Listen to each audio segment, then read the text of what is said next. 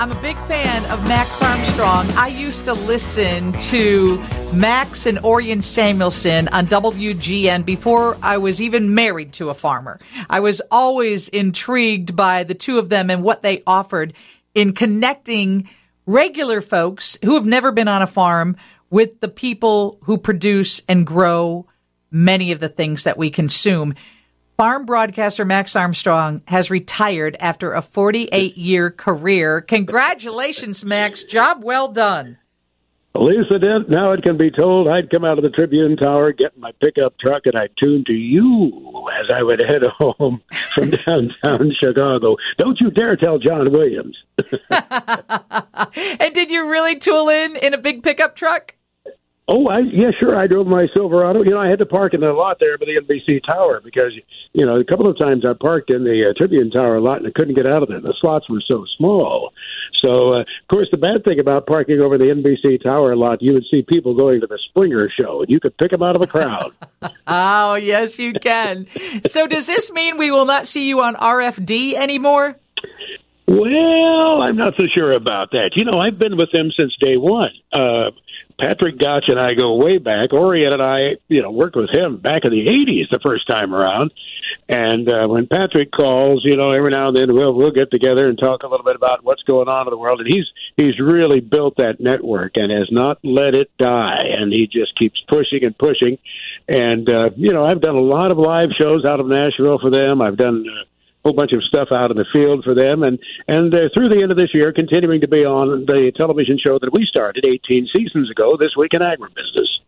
Yeah, I mean, I'm telling you what, that channel is on in our house every day of the week. And when I was texting with his brother, he's like, Oh yeah, I saw that on RFD. I mean, if you're in farming or agriculture at all, that is your go-to channel. So what I appreciate about you, Max, is that you have continued to tell the stories of farmers and people in agriculture, stories that we would have never known, never seen, or never never heard of. And that, that I would think that's got to be one of the one of the things that you take away feeling, you know, like I, I did my job well. I was able to share stories of people who needed their voice to be heard.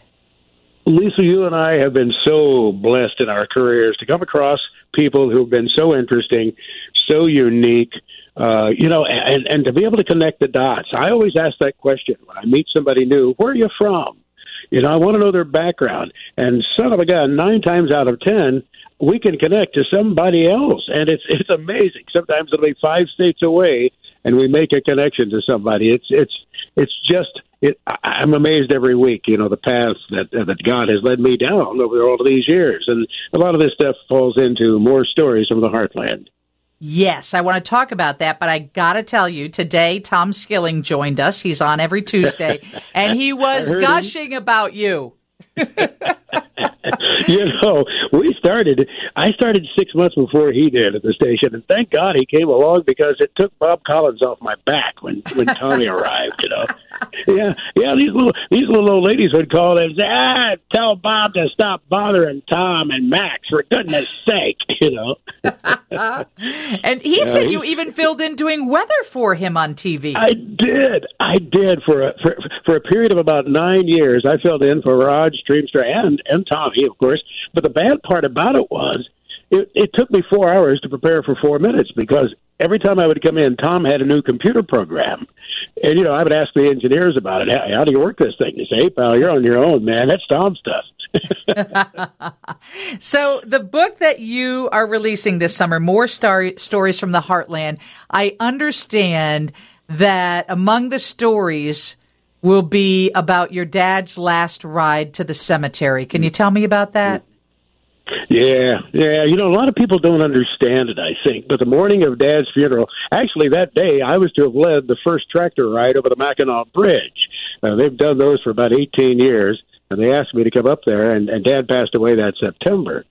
And the morning of his funeral, the funeral director, a guy that I grew up with, called out to the house and he said, Hey, we're a little bit short staffed. Can you drive your dad today? I, wow. I, I was beside myself, and I still am when I talk about it. It was just one of those unique opportunities. Seven miles over to that country cemetery, uh, you know, to be able to take my dad on his last ride on on, on this earth, and my my brother was riding shotgun in in the hearse all the way over. The funeral director said, "Hey, Max, you know that gate's a little tight over there. Be careful." I said, "I've been there a few times."